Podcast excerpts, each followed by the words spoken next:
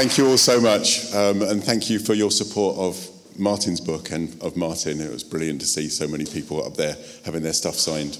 Um, but hopefully, there'll be more copies of my book being signed because it's always a competition. um, I know that my next guest kind of needs no introduction, but I'm going to try and give him one anyway. Um, he is my boss. He is one half of one of the most successful electronic duos of all time.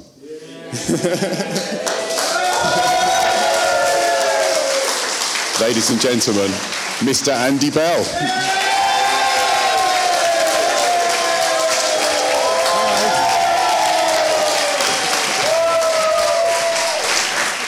Welcome, Andy Bell. so, the first question that I asked Martyn Ware, because it's important to drill deep into the electronic landscape, what's your favourite colour? Uh, well, it changes every now and then, but I, I think today it's violet. Fantastic. A violet Sunday. See if you get a clap just for saying violet. it's like you're onto a winner here, mate. so, electronic music. Can you remember your first electronic music experience? Uh, I don't know. I mean, I was a, quite a fan when I was a teenager of, of uh, like Japan, the group, and then I, I didn't realise how many artists that I liked were produced by Giorgio Moroder. And, uh, and then when I first moved to London, uh, and I went to my first gay nightclub, which I, I couldn't believe. It kind of blew me off, you know, blew my head off. was, um, was called the Embassy Club in London. It was only on Sunday night, and it was full of all these models and like prostitutes and you know, I, th- I heard I Feel Love. I think it was the first time in a club hearing it. And I was like, fucking hell, this is like, you know, this is incredible. And I, I just thought, like, oh my God, I'm never going to fit into this gay world because it's all too perfect, everything, you know? And uh, it was kind of true. so I Feel Love, you're in London for the first time. At that point, do you already have aspirations to be a musician? Um, I did, yeah. I, I, I mean, I, you know, I don't, I didn't wish to appear to be a big-headed child, but I used to tell my auntie I was going to be famous and stuff like that, and then and, and she said, "What for?" And I said, "I don't know." and then, um, and I used to go and sit actually on the television set and say to my auntie, "Look, I'm on telly." um, but yeah, I did. I moved to London with the ambition to, to be in a band, and uh, I did, you know, I joined with a band. It was called The Void. We had a really terrible name. It was called The, the Void, then Boimer, then Dinger. And uh, we did some demos, and, you know, meet this, met this guy called Pete Gage, did some demos with him. He was from Vinegar Joe. He was married to Elkie Brooks. Uh, they were divorced, and then he was with a model. And we did like demos for the record companies and didn't get anywhere. But uh, and then I saw the advert for Vince, and um, I just thought, wow, this is too much, you know. But uh, answered the ad, and I just thought, well, I'll just go down and, and take my umbrella, which was orange and brown, I think. And I thought I'm going to have a really nice time and just meet Vince. And uh, yeah, you know, and I, I thought, I didn't know if I would get it or not after the audition because I, I, mean I was the second from last person, and uh, but I, I, think I was quite. Um, I think I thought my voice was better than it really really is, you know. So I, I always had higher illusions of myself, you know. If um, you had gone to a, uh, an audition for someone else and it had been another sort of music, would yeah. that still have interested you, or did it have to be electronic uh, at that point? Yeah, I did. I did go for an audition, another audition before I met Vince. Well, that was when I actually saw him because he was at Blackwing Studio and he was there on the Space Invader machine.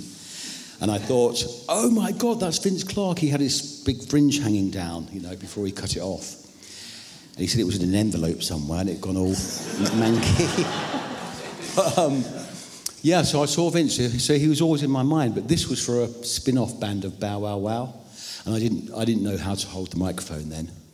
Is that the same spin-off band of Bow Wow Wow that Boy George Probably ended yeah, up doing stuff probably, with? Yeah. yeah, So you're at, at this audition. yeah, Um, I think was it something like forty something people that they saw over two days. yeah. Forty-three people. How did you feel walking in? How did you feel Mm. walking out?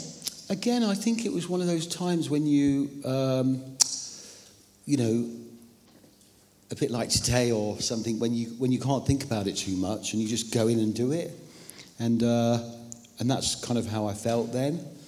And I honestly didn't didn't think about it. You know, I just I thought, well, I'll just go and do this and have a good day, and then if anything comes of it, that'll be great. And they did. They called me back on uh, like Tuesday or something and said, "Would you like the job?"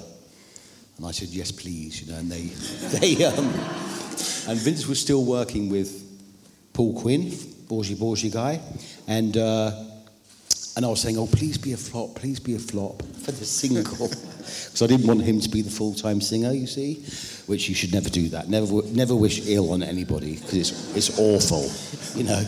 But uh, yeah, so they put me on a retainer for six months for with 150 pounds a week, and I was like, "Wow, this is amazing," you know. So I went to Ibiza for my first holiday. And I took my lovely girlfriend with me, Marion. And I remember we arrived, and we were in the town square in Ibiza town, and I was sitting on the bench, and these two guys came over, and they were really hot, and they said, "Have you got anywhere to stay?" And I said, "No."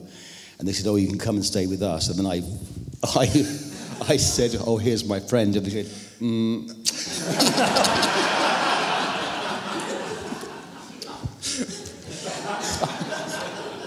So Vince Clarke, as you know, is a man who doesn't remember things very well. "Yeah, me, me either." At least he says he doesn't. Yeah. But when I asked him about this whole audition process, he does remember that you were extremely shy Oh yeah, and that you'd come into the studio and they'd try and make jokes Yep. and you just wouldn't really interact because you were just too nervous it of the whole situation. It was- situation. took, me, took me forever. I mean, it took me the whole of Wonderland. You know that uh, even singing Ola Moore and stuff like that, I was kind of uh, reverted back to being a kid in the school choir. I really did. You know, it was I was running out of breath and couldn't do anything. And I was thinking, like, you know, when we had all, I had all these comparisons to Alison Moyet and said, "Oh, he's not as good" and all this stuff. I really took it to heart, you know. like kind of in the studio, I, kept, I felt completely out of my depth, you know. And uh, also, I was a bit nervous because it's so sort of straight in the studio, you know. It's like a laddish, especially with synths, you know. and uh, yeah, so I mean, they tried their best to like make you know make me fit in and feel welcome and telling jokes and stuff. But I kind of, it took me forever to open up. Yeah. Was there like a, a something that happened that made it easier for you? Was it like going on tour or something like that? I don't know really. I, you know, I, I feel like uh, I don't remember telling Vince I was gay or anything, but he said that he remembers all these boys coming around to the studio, which I think I was kind of showing off, you know, uh, to the boys. I mean, you know, and uh, I think that's what when it twigged. That's when it all when we became relaxed. Right. So, or I became relaxed. So, I think when it was out in the open, maybe that was the whole thing that I didn't even know. You know. So although Erasure has obviously had stupendous, amazing success, right back at the beginning then, Yeah. it wasn't instant, was it? No. How different do you think everything would have been if you'd hit pay Um, dirt straight away? Well, I think maybe I would have been a monster or kind of too big for my boots, kind of thing, you know, because I've had my moments, you know, and uh, I just think, you know, if that had have, if, if it had have happened like that, completely, uh, you know, straight away, I, I, yeah, I don't know if we would have lasted this long. So as Erasure became successful, then you sort of started to move in different circles. You started doing things like Top of the Pops, and therefore you started meeting other artists. Who did you love to meet? Who was great at that time? Uh, it's funny because you kind of, uh, when you meet people again in, in hindsight, or you meet them again, you have a you have a nicer understanding of who they are and what they've gone through and stuff. And Martyn was talking about Terence Trent D'Arby, and he was like one of the nicest people that we'd met on top of the pops, you know, because usually people, bands can be quite arsy and stuff, and they sort of keep themselves to themselves and don't really socialise, you know, uh, especially me and Vince. but, but um, no, Terence said hello. He was like really nice, and then also uh, doing the uh, the retro the retro shows on my own. Can't remember No, the American ones. or the, The- UK ones. Rock. Yeah, rock the rock the X, Y, and Z. Yeah. Let's Rock, is it called? Let's Yeah. rock festivals. But uh, I, I saw, um, you know, Mel and Kim. I don't can't remember which one's still alive. Is it Kim now? I don't know. It's Mel. It's Mel. But she was so nice. You know, she said, "Oh my God, I couldn't." He said when me and uh, Kim were doing Top of the Pops. We couldn't believe it that Erasure was there doing it, you know.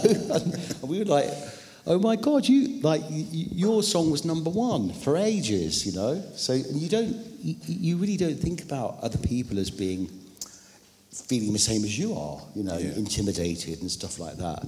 Uh, but it's lovely, you know, meeting people that you've always had on a pedestal. I still do, really, like Debbie Harry and Madonna. And, uh, you know, they don't, I don't know, I think for me, when I'm a fan of somebody, I'm always going to be a fan. You know, it doesn't, you can't surpass that. You know, it's, it's same with Kate Bush. I'm just like, you know, and you can't.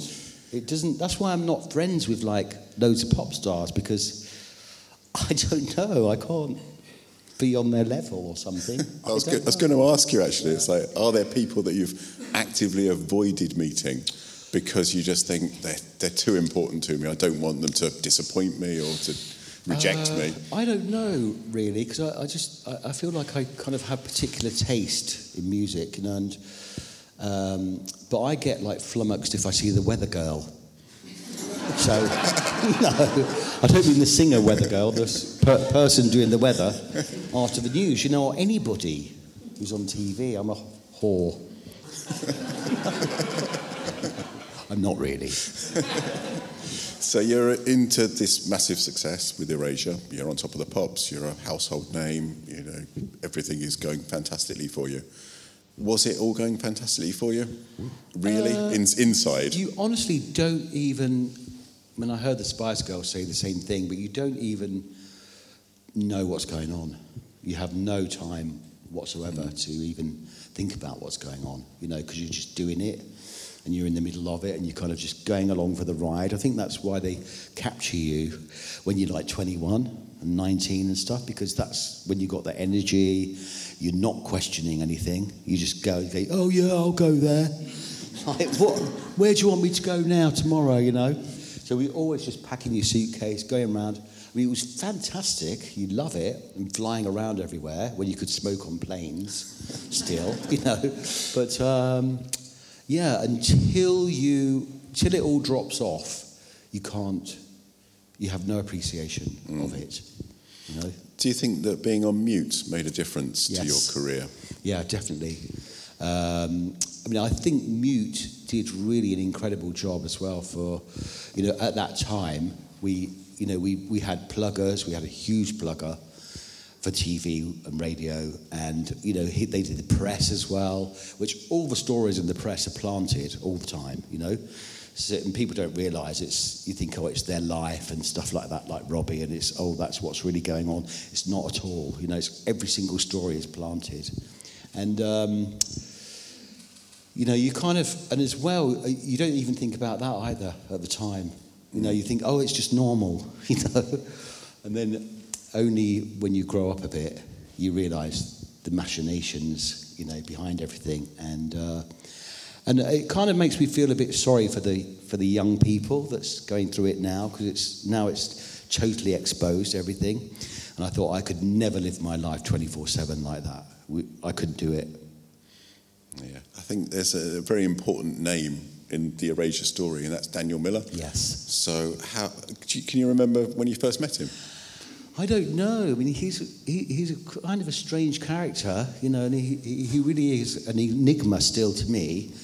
And uh, but he's always there. He's kind of like Mr. Benn, you know, hovering around in the background. And it's kind of like you have to have his input and his his faith in your project right from the beginning, really, depending on what you're doing, you know. So, and if you don't have that, it's not going to work, you know. So, yeah, you have to have Daniel. So he's like the other member of the team, like Stig from ABBA, you know. he's like the other member of the band, really. And he's like a manager. He's like all these things, including you, Richard. Thank, thank you very like, much. Um, you know, yeah, he's the third member of the band, really. And he, he kind of organises everything. You know, he gets, puts it into motion and then leaves you to it.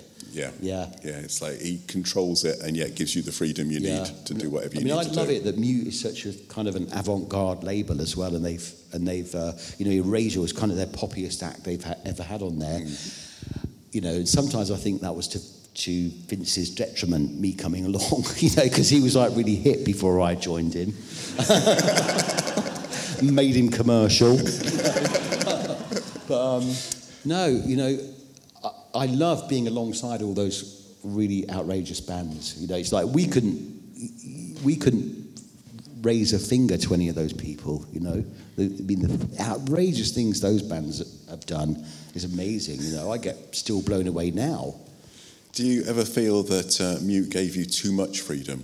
Have you ever sort of taken a wrong turn and no one was. Uh, I don't think so. I mean, I think it's weird when you're in the when you're in the music business where nobody kind of sits you down and asks you, "Oh, how's it going?" or anything like that. You know, especially when you're younger.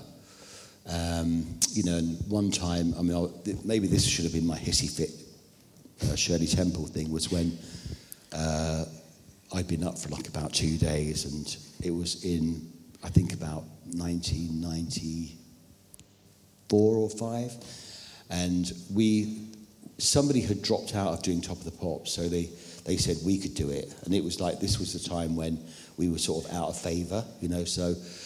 And they said, "Oh yeah, Erasure will do it, will do it." And they was they were kept ringing up and ringing up and leaving messages on the answer phone saying, "Answer the fucking phone, Andy. You've got to get in the car now." You know, and so and so um, I just the, the driver was outside, so I just opened the door where we lived, and I just said, "Go away," and just closed the door.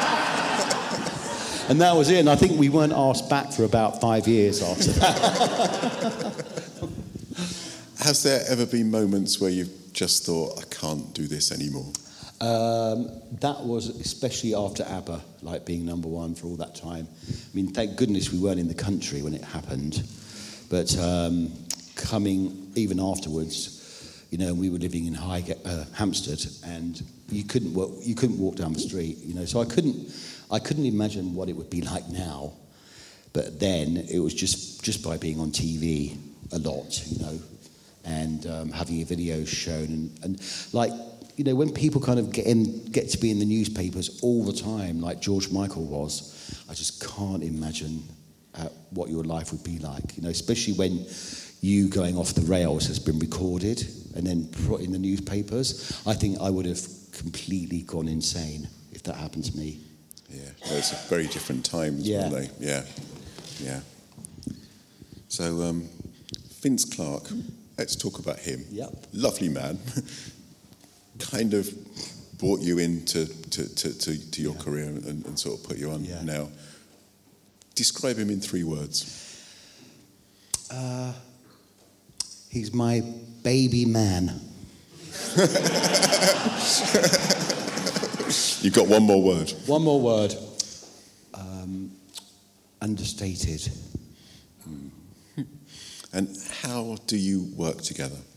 Uh, lots of people will know this, but I think probably lots of people don't know quite how the, the, the, the, the, process works. Uh, well, Vince is hilarious. I mean, all the p- people that you've met him one on one, you know, you'll know he's completely hilarious. You know, we, we when we go to the pub and stuff, we just end up in fits of laughter, me and him. You know, and it's not we're not playing jokes on anyone. It's just like our humour and telling stories to each other, and just the ridiculousness of um, fame and all that kind of thing. You know, and uh, but he's always, you know, I used to think.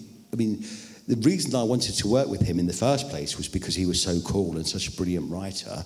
And then, um, and I think in some ways, when we were in Erasure, I got like slightly jealous of that, of him being like that, because I thought it can't possibly be real. You know, I thought it was like putting an act on. But then after years and years and years, I realised no, it's not an act. He's, that's what he's like. He's really like that, you know. And he would never ever make you do anything that you wouldn't want to do. I mean, he's he's always not doing things. You know, he's always dropping out of things, and we're always like saying, "Oh, Andy, you've got to do this." Not him, but record company and stuff saying you must do this. Oh this you're going to get this award and go there and blah blah blah you know. And Vince goes no I'm not going. You can't. He's like no you have to go on your own you know. So sometimes I always felt like I was a sort of like little brother that was pushed you know around. But I mean it's up to him. You know if he doesn't want to do it and I think I think that's the coolest thing as well about him is like he always says no and I think, I think to learn how to say no is really amazing, you know. Yeah, yeah absolutely true. On both counts, Vince does always say no. I just, sometimes I feel like, oh, where, where, where would you have been if you'd have said yes to all these things? You know, because he sometimes I feel like it's to his own detriment, you know, but he doesn't care. It's not. He doesn't have to have accolades and all these people blowing smoke up his arsehole, you know? I was talking to Martyn Ware earlier about Vince. He was asking how Vince was getting on. And um, he was saying that he, he, considers Vince to be one of these people who yeah. is completely happy yeah. in his own company, in his own little bubble. He creates that environment yeah. and he just sits in it and he's happy to be there. Yeah, I mean, it's lovely, you know. And, I mean, I do miss him. I've really missed him on the past couple of years, you know. And uh, I mean, it was a year ago, wasn't it? We were on tour. But um, yeah, it's kind of, uh, I love going around his house as well in Brooklyn. He's got a studio downstairs. That's where he lives, basically, you know. And um, yeah, I love going around there. It's just like, it, I mean, when you're writing together, it's so intimate. It's almost more intimate than being with your lover, you know. It really is, you know, because it's, it's just, because you're sort of creating something that's so personal and. Um, so talk a bit about that process, that creative process that you share. It's like how does that how does that work for you? Uh, well, he always he always like he's a chord collector, so he'll um, you know, and I love I love writing to synth. You know, a lot of the time before we'd written we'd written to guitar and piano with the chords, but I love hearing the chords on synth because they just transport me somewhere, and they're always really spacey the sounds. And uh, yeah, so basically, I go around there to his house, and he's got all these chord progressions lined up that he's maybe like 20 or so. And uh, he'll just go through them like one by one, saying, Do you like this one? Do you like this one? Do you like this one? And then I'll say, Yeah, that one, you know. And then he'll, he'll just play it, and, and I'll just pick up the mic if I start singing, a lot, singing along. And, and it's, it's really weird, that kind of like aspect of letting yourself go because it's like cause it's really embarrassing you know it's like you, it's like making a fool of yourself doing a speech after the wedding or something you know and being really crap you know and it, you, you just have to let yourself be a fool i understand that vince gave you a gift of a guitar Oh God! So, yeah. how are those lessons going? No, they don't go at all. Those lessons. I'm terrible. I'll, I'll just buy something and think you can learn it just by having it. and not, don't, you know, don't realise you have, to, you have to pick it up and like actually use your fingers on this thing. so it's always a surprise to me that although you are known as an electronic duo, the start of your songs is almost never electronic. Mostly, yeah. Or, yeah. it's by the chords anyway. yeah. yeah. So because of that, you've never quite been tempted to sort of, you know, create your own chords. Well, you know, I said, I, I mean, Vince is, said to me as well, please don't learn how to program synthesizers because you'll put me out of a job. He said, you know, I, I, I, couldn't do that. You know, I can, I can change a plug, but I can't, I can't program anything. You know, I can't do Photoshop or anything. Like, the, I'm useless. Those things. So almost exactly a year ago you finished the, the UK leg of the Neon tour. And it's like it was the biggest tour, biggest venues that Erasure have played for years and years and years. God. Do you feel like you've sort of come back in the public? No, I just. I mean, that got cut short, didn't it? That... So it would have been, but no, it was just, um, I don't know. I, I think we're yet to have our renaissance, and I think it's burgeoning. I really do, all the time. I'm an eternal optimist, I really am, you know. And I think we haven't done our best work. We haven't. I don't care if people like Wild or The Innocents or whatever, you know. I feel like we haven't done our best work. But I think that's a writer's dilemma almost, you know. Oh, it's the perfect situation. It's like if you've always got something to aspire to, something to, to, to work to, you know. towards. I think all bands as well, you go through your boring period, you know, where you're bored, and you can hear it. It's like Love Boat.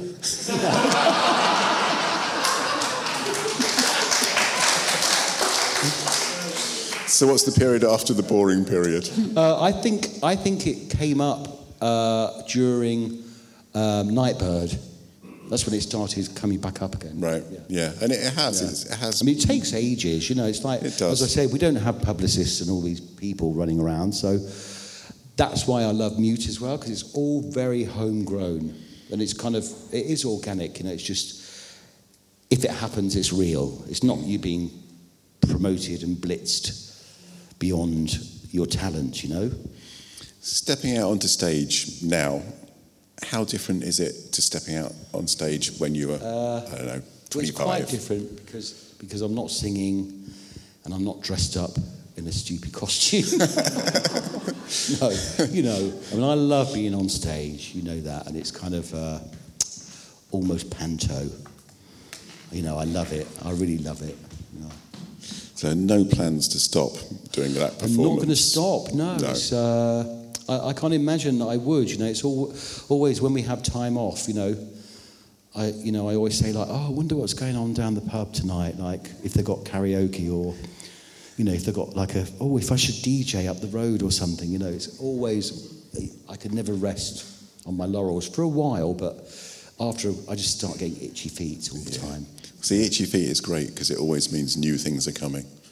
Pardon? Itchy feet is great because it's new things are coming. It means there's, there's stuff Yeah. ahead of you. Oh, yeah, I hope so. Yeah. Yeah.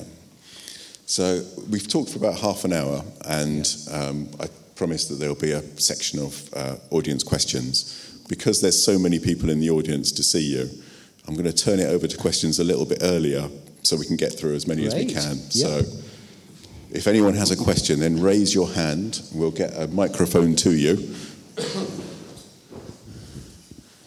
Hi there. Um, just to ask you, thank you, Richard, for having us today. It's lovely. Thank you Just for coming.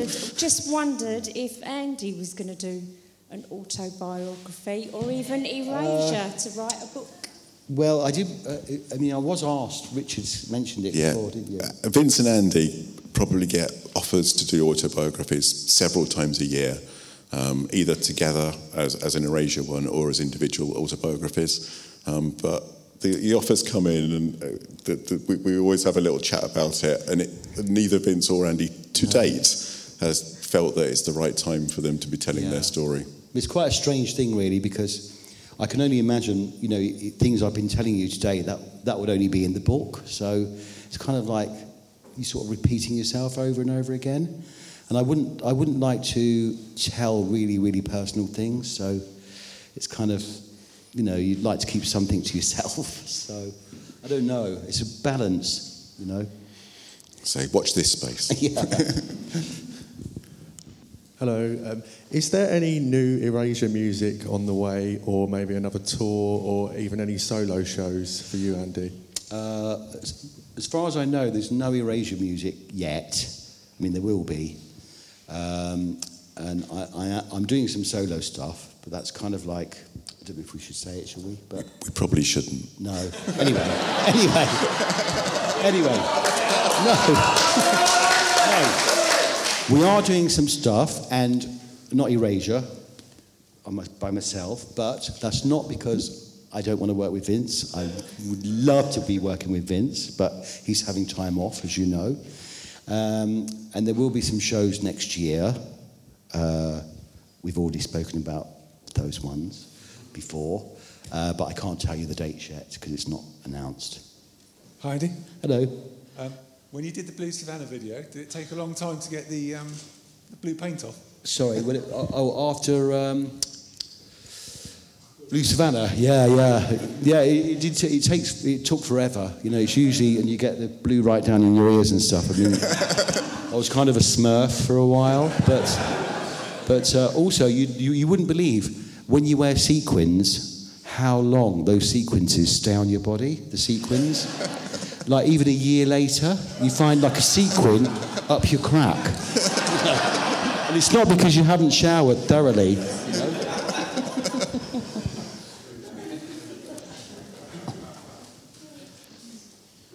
And this is why I turned it over to questions. My question isn't as fun, it's just something I've always wondered. You've got two songs called Paradise. Paradise, two songs. I remember one of them. Did you forget the drama B side when you wrote the other one? Probably, yeah, yeah. You I just always wondered like- what it was. Like, was Yeah. it a knowing thing? Like, no, I can have two songs, that's fine. Yeah, you do find as well, like you, you do repeat yourself in um, melodies. And I was just saying to somebody, oh, it was to Tim. Oh,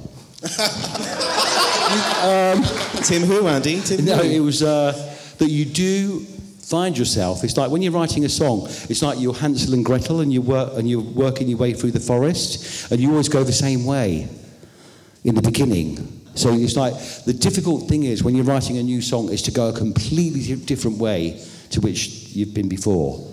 So you do repeat yourself. You do repeat yourself.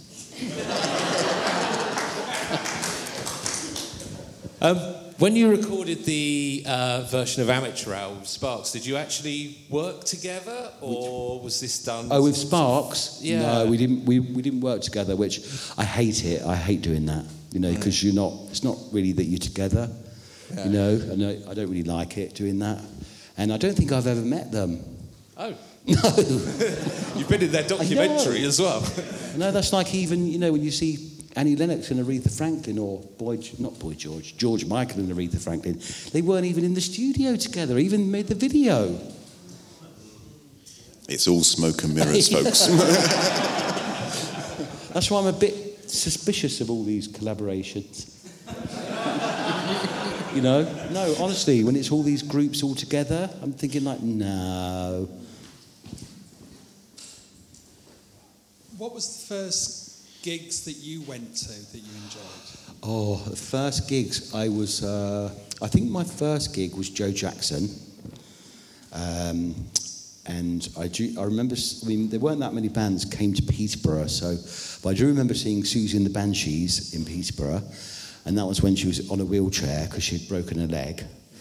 And then I saw Japan at the uh, uh, De Montfort Hall in Leicester. And it, it, it, I mean, I was a bit disappointed with the sound. You know, I don't know if it's because it because it was my ears or, but in De Montfort Hall they've got that big pillar in the middle, haven't they? And we were sort of stuck behind the pillar. You know, that was before Erasure for quite ten years or so. You know, so yeah.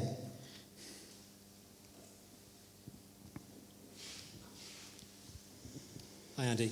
Hello. Just about to do the um, reissue of the self-titled album, which is Oh, yeah. extremely experimental compared to Yeah. everything that had come before. Did that worry you at all, issuing that out? Um, it didn't worry me. It kind of, I, I think maybe I felt a f- false sense of accomplishment, you know, from because we'd had such a success before then. It was like uh, we thought we could do nothing wrong, you know, and it was like, and we'd we'd got this reputation of being a singles band almost, you know, even though people bought the albums, it was like we were perceived as being a singles band, and which I don't like. You know, I don't like that kind of people putting you down because you do pop or, you know, I think well we had some great songs, you know, and so that was really our messing around and doing bright side of the sun instead of dark side of the moon. We thought we'd do bright side of the sun, and that's how it turned out, you know.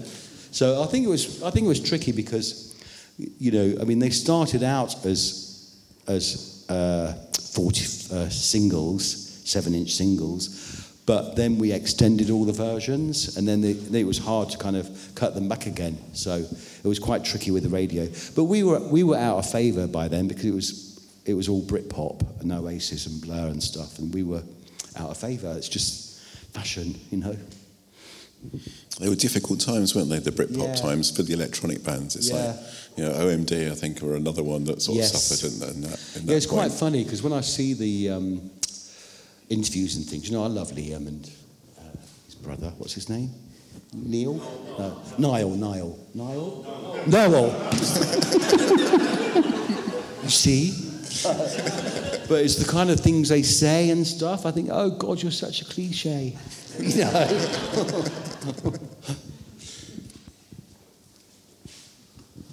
Hi, Andy. Um, apologies because this is a bit of a technical question, but I really am curious. I have always loved your voice, it's gorgeous. Oh, thank you. Um, I'm finding myself that in my 50s now, I'm having to warm up a little bit Yeah. more, look after my voice a bit, little, little Yeah. bit more.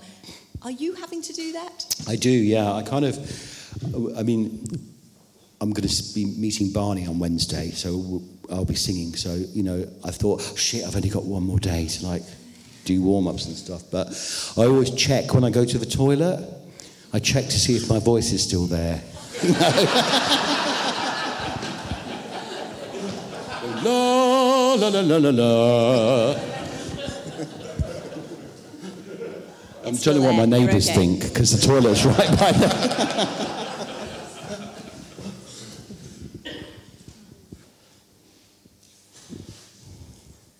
Hi, Andy. Hello. You were on Popstar to Opera Star. I just wondered how God. did you enjoy it. Not really, no. I mean, we were on tour at the same time, you know. Sorry. Uh, but I'm, I'm not cut out for that, for reality TV, not at all. Because it's I'm too honest and too too uh, open, you know. And you can't. I mean, they they don't care about you at all. You know, it's all just kind of cutthroat, and you know, you'd be in the room with Katherine, and she'd be saying, "Oh, you're fantastic," and do this and do that, and then like the next minute, and you're out of your comfort zone and out of your depth, and she's slagging you off on the stage. you know, I'm like, "You cow!"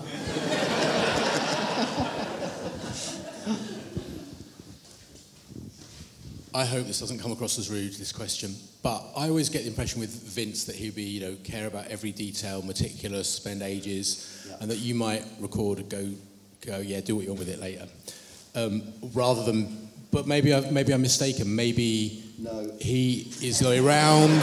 Oh, and you are you right. know I you want are to another take on the vocal. You are right. You know, I mean, we, you know, we used to work in the studio together the whole time for the for recording an album. But when you've been in the studio for eight hours working on a hi hat, it's kind of like, you know, I mean, he doesn't like being there for the vocals, and I kind of like. It's nice to make a surprise for the other person as well, you know. So, I mean, it's amazing though when I listen to Erasure even now. I mean, I don't do it. I don't not all the time, but rarely. I hear things in the tracks that I'd never heard before, and that's what he does. You know, it's like holistic uh, laser beams. His music. And so, does that mean um, that with some of that, also with the remixes that will inevitably happen that, and again, I don't want to sound rude, that you're effectively as a duo a bit blasé about them because the record company No, do them, or you're getting them commissioned? Not at all. I mean, they do. I mean, lots of the remixes are completely out of our control. Not out of our control, but you, we only hear them, you know, whether we like them or not, kind of thing. Uh, and it's only when you're doing them yourself that you concentrate, really. Or unless you're a real fan of the remixer, like William Orbit or someone, you know. Um, yeah, I- I- to be honest, during the 90s, the mid 90s, it kind of went off the, sh- uh, the chart for me, all that, all the remix stuff, because then it was like, uh, uh, uh, uh, uh, uh, and that was all that was in your vo- of your voice, if, even if you were on it at all. No, you no original bit of the track Yeah. left, even so. Yeah. Uh, What, can I just ask one more? Are there any vocals now that you listen back to? I wish I actually had a, re- re- Uh, you know, Yeah, I hate. Um, oh my God, what's that song now? No Dark Man. Uh, no GDM. I hate it, that song. Um, and also, I mean, I didn't even sing on it, but Video Killed the Radio Star. I was thought, like, no way am I going to do that.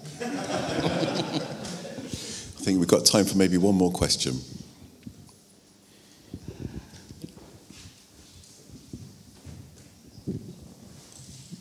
Hi, Andrew. Hello. Hi, I'm Debbie. Um, I would, I mean, some of your songs are obvious what the meanings are, but I would love it if you wrote a book about all your songs and the meanings, because some of them I listen Oh. to the lyrics and it just fascinates me as to what they're about. Well, I I mean, the thing is, it's not like set in stone, you know, any of the songs because they kind of like change as well. You know, it's even even when you're singing them, they change all the time. So they're kind of like living things. So it'd be funny if you put them down in a book because it's almost like putting a gravestone on this on each song. Yeah. So I don't know. It's weird. Uh, thank you very much, everyone. Um, Andy and I will both be signing on the table at the back in exactly the same way that Martyn Ware did. Um, so anyone who has books or things for Andy to sign, if they could queue down this side here. Um, but before you do that, I just want to say another enormous thank you to my boss, Andy Bell.